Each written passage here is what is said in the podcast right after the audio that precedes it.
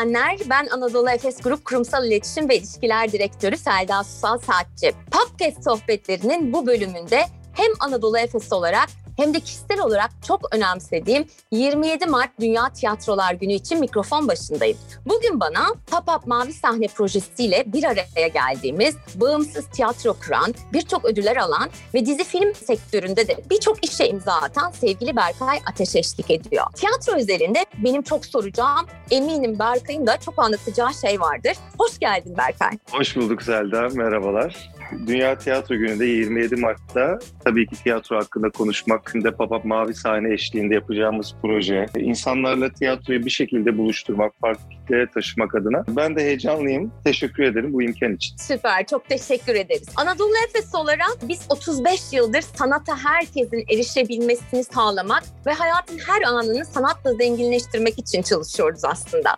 Tiyatro, festival, sinema, konser, müzikal gibi yüzlerce etkinliğe destek verdik. Bundan sonra da bundan vazgeçmeye hiç niyetimiz yok. Destek vermeye devam edeceğiz. Tiyatro özelinde güncel çalışmalarımızı konuşursak 2018 yılında sahne bulmakta zorlanan genç tiyatrocular ile tiyatro topluluklarını desteklemek için Mavi Sahne platformunu kurduk. Bu platformda aynı zamanda üniversite öğrencileri başta olmak üzere tüm sanatseverlere uygun fiyatla tiyatro izleme imkanı sağlıyoruz. Mavi Sahne'de 4 sezon boyunca Dastas'ta bir araya gelerek sahnenin tozuna mavi karıştırdık diyoruz aslında. Şimdi de seninle birlikte pop-up mavi sahneyle yeme içme mekanlarına taşıyoruz mavi sahneyi. Üstelik bu etkinlikle hem sanatın hem de doğanın artı biri oluyoruz. Daha fazla spoiler vermeden ben en iyisi sorularıma geçeyim. Önce projemizi anlatalım dinleyicilere ne dersin? Tabii Projenin ki. sözcüsü olarak dinleyicilerimize Pop-Up Mavi Sahneyi sen biraz böyle bir anlatabilir misin? Ve Yazarlar Ormanı konseptini de aynı zamanda bir Yazarlar Ormanı konsepti geliştirdik bu kapsamda. Biraz ikisini bir arada şöyle bize bir anlatabilir misin? Senin ağzından dinleyelim. Biz Tiyatro D22 olarak 2013 yılında kurulduk ve 2015 yılında geldiğimiz zaman da aslında bir orman kurma, olduğumuz, var olduğumuz yeri yeşillendirme hayalimiz vardı ve böylece bir yazarlar ormanı etkinliği başlattık o yıllardan bugüne ve birçok alanda da aslında bu projeye imza attık. Birçok yerde, birçok mekanda. Bu yüzden de şimdi artık yazarlar ormanı yani Papap Mavi sahneyle Anadolu Efes'le birlikte etkinlik mekanlarında yer alacak. Nedir yazarlar ormanı? Her ay seçtiğimiz bir şairin, bir yazarın şiirlerini okumak, romanlarından belli pasajları seyirciyle buluşturmak ve bu sayede aslında şu an Anadolu Efes'le birlikte de tohum toplu ile birlikte bir yeşillendirme projesi. Benim kişisel olarak çok önemsediğim bir durum. Yani bu yeşil meselesi hem tiyatronun seyirciyle farklı kitlelerle buluşması. Çünkü yıllardan beri birçok oyun yaptık biz de 22 olarak. Birçok projeye imza attık. Ama bir yandan da bu Yazarlar Ormanı projesini hiç bırakmadık. E şimdi baktığımız zaman aslında 2022 yılının 27 Mart'ında Dünya Tiyatro Günü ne demek? Bence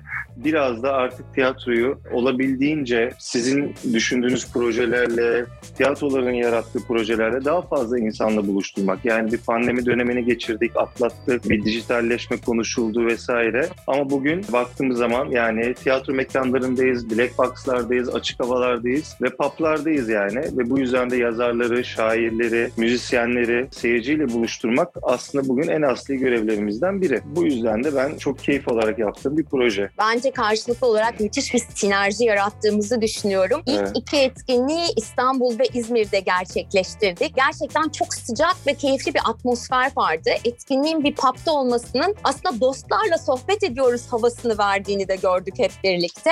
Yeni duraklarımız nerelerdir diye bakacak olursak bundan sonra Eskişehir'de olacağız, Ankara'da olacağız ve sonrasında yeniden İstanbul'daki buluşmalarla bize neler ve hangi sürpriz konuklar bizi bekliyor diye sormak istiyorum. İstanbul ve İzmir'de yaptığımız etkinlikler tabii ki çok keyifli. Çünkü bir kere şöyle bir durum var. Seyirci bir noktada bir tiyatro alımcısı geliyorlar, izliyorlar vesaire ama bir şekilde beğendikleri sanatçıları, sevdikleri yazarları hem de böyle bir sohbet ederek bir barda karşılıklı bir temas halinde, bir diyalog halinde olmak biz sanatçılar için de çok keyifli. Eminim seyirciler için de yani karşılığında bulduğumuz bir şey. Seyirci için de çok keyifli bir durum. Aynı dediğim gibi Selda yani Eskişehir, Ankara, sonra İstanbul, İstanbul'da yapacağımız sinema ve tiyatro tiyatro söyleşileri olacak. Yönetmenler, oyuncular, yapımcılar. Yani bu anlamda aslında sizin de çok önem verdiğiniz ve benim de yıllardır hem ders vererek hem de öğrenci yetiştirerek üzerine durduğum bir nokta gençlerle buluşmak. Yani öğrencilerle buluşmak. Bunun Gerçekten kıymetli çok olduğunu düşünüyorum. Evet. Yani bir şekilde aslında yazarlara anlattığımız hikayeleri bir şekilde bir kuşak aktarımı da yani hem Anadolu Efes hem tiyatronun bu birleşimi bir kuşak aktarımına bir hikaye paylaşımı. Hep bu noktadan bakıyorum yani. Bu anlamda da yapacağımız söyleşilerle devam edeceğimiz yazarlar ormanı etkinlikleriyle öğrenciler geliyor, genç arkadaşlarımız geliyor. Ben bunun e, her şeyden daha önemli bir kıymeti olduğunu düşünüyorum ve tabii ki bir noktada da tohum topuyla birlikte bir yeşillendirmenin vesilesi oluyoruz. Hem kültür sanata hem de doğaya gerçekten o anlamda katılan herkes katkı sağlamış oluyor. Bu da bizi olağanüstü mutlu ediyor. Kuşaklar aktarımı dedin. Çok güzel, çok hoşuma giden bir kavram oldu bu. Senin de söylediğin gibi yazarların eserlerine ve hayatlarından kesitlere yer veriyorsun yazarlar ormanında. Peki bu isimleri ve eserleri neye göre seçiyorsun? Her etkinlikte çünkü farklı isimler, farklı eserler söz konusu oluyor. Bunları neye göre seçiyorsun? Aslında biz daha önce belli konseptlerle yapıyorduk ama şimdi Anadolu Efes Mavi Sahne ile birlikte şehir dışına taşıdığımız için yani biz İstanbul'da daha fazla gerçekleştirdik. Şimdi İstanbul, İzmir'de gerçekleştirdiğimiz etkinliklerde ilki İstanbul'daydı ve İstanbul şiirleri seçtik. Yani İstanbul'da İstanbul için yazılmış, İstanbul'da yazılan, İstanbul'a ithaf edilen şiirleri, yazarları seçtik. O şiirlerin hikayesini paylaştık. Bir ikincisinde İzmir'de gerçekleştirdik ve burada gerçekleştirdiğimiz etkinlikte de İzmir şiirleri önemliydi bizim için. Denizin, limanın yani İzmir'in bütün havası, dokusunu, maviliğini anlattığımız şiirleri seçtik. Daha sonra tabii ki Eskişehir ve Ankara için başka konseptler de düşünüyoruz. Burada önemli olan aslında bir noktada o şehrin insanına hitap edecek, o şehrin insanını daha sıcak bir şekilde karşılayacak bir akış hazırlamak.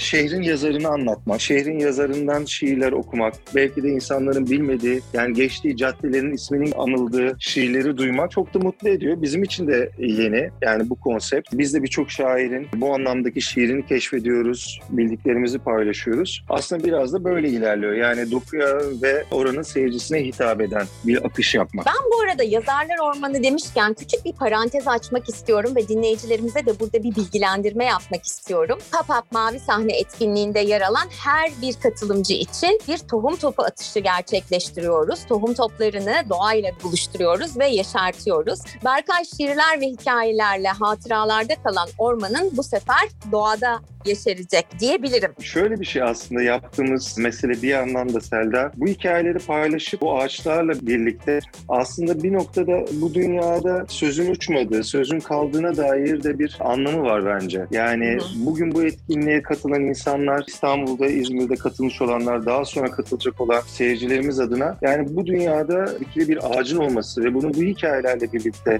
gerçekleşiyor olması bence çok önemli. Biliyorsun yani biz Anadolu Efes'le yani Papap Mavi Sahne projesini gerçekleştirmeden önce de bu benim çok önemsediğim bir şeydi sizin bu yaptığınız proje hı hı. QR kodla birlikte. O yüzden benim için de yani bu iki projenin birlikte buluşması bu ülkede yaşayan bir insan olarak yani bir dikili ağaca vesile olmak bence her şeyden de anlamlı. Kesinlikle sana çok katılıyorum. Alışmışın dışında bir sanat deneyimi yaşadığımız Papap Mavi Sahne projesinin yanı sıra biraz da ben senin bağımsız tiyatro dünyasındaki serüvenini konuşalım isterim aslında. Mimar Sinan Üniversitesi Devlet Konservatuarı tiyatro bölümünden mezun olduktan sonra 2013 yılında Emir Çubukçu ve Can Kulan ile birlikte D22 adında bağımsız özel bir tiyatro kurdunuz. O yolculuk nasıl başladı? Neler oldu? Birazcık onlardan bahseder misin bize? Tabii ki. Biz D22 kurma fikri yani aslında bir tiyatro kurma fikri. Biz konservatuarda 3. ve 4. sınıfta okurken aslında biraz da gelişti ve daha sonra mezun olduktan hemen sonra yani 2012'de mezun olduk ve 2013 1 Mart'ta da Tiyatro D22'yi kurduk. Galata'da bir mekan açtık o zaman ve 4-5 yıl boyunca o mekanı sürdürdük. İlk oyunumuz ben ve daha sonra benim yazdığım 25 ve peşi sıra bir sürü oyun geldi.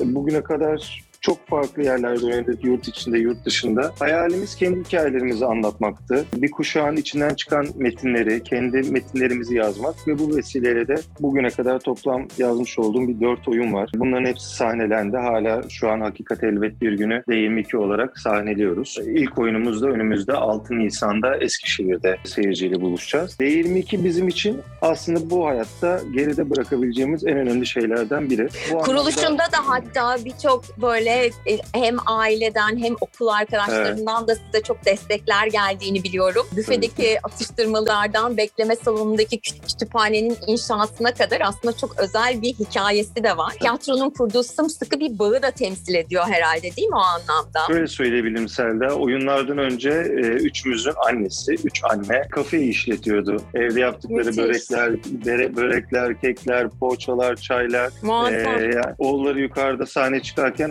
aşağıda kafede servis yapıp seyirciyle e, onlar karşılıyordu. Dediğim gibi yani o tiyatronun kütüphanesini yapmak bir gece oturup sabaha kadar boyadığımızı, zımparaladığımızı hatırlıyorum. Tiyatro bu yüzden de aşırı kıymetli bir sanat dalı. Yani bugün yüzyıllardır devam ediyor ve devam edecek. Yani dünyanın bütün koşullarına gelişmesine rağmen insanlar birebir seyirciyi bulmak, seyircinin sanatçıyı bulmak ve sanatçının duygusunu, enerjisini, heyecanını yaşamak isteyecekler. Bu çok kıymetli. Tabii ki çağ dijitalleşiyor. Ekran diye bir şey var hayatımızda belli bir süredir. Ancak Hı hı. bugün bu kadar yakın temaslı olmak, örnek veriyorum yani hem büyük salonlarda hem böyle publarda, küçük salonlarda seyirciyle bu kadar yakın temaslı olmak bence tiyatronun daha da kıymetli olduğunu hatırlatıyor. Bu yüzden de bugün D22 9 yaşında, geçtiğimiz Mart ayında 9. yaşımızı kutladık. Umarım Harika. bu, bu hikayeyi uzun yıllar devam ettiririz. Nice güzel yıllarınız olsun Teşekkür Sağ ol. ben de buradan. Şimdi özellikle sana sormak istediğim bir konu var. Genç ve belki de bu mesleği icra etmek isteyen öğrenciler için anlattıklarım bence çok çok önemli ve çok kıymetli. Verilen eğitimlerle tiyatro sanatının bir parçası olmak isteyen gençlere eğitim vererek çağdaş sanatçılar yetişmesine katkıda bulundunuz. D22 mekanından taşıp farklı mekanlarda ve hatta başka ülkelerde oyunlarıyla yoluna devam etti. Bugün seni film ve dizi dünyasında daha yaygın görsek de tiyatro yolculuğunun her zaman devam ediyor. Bundan sonrası için planların nelerdir?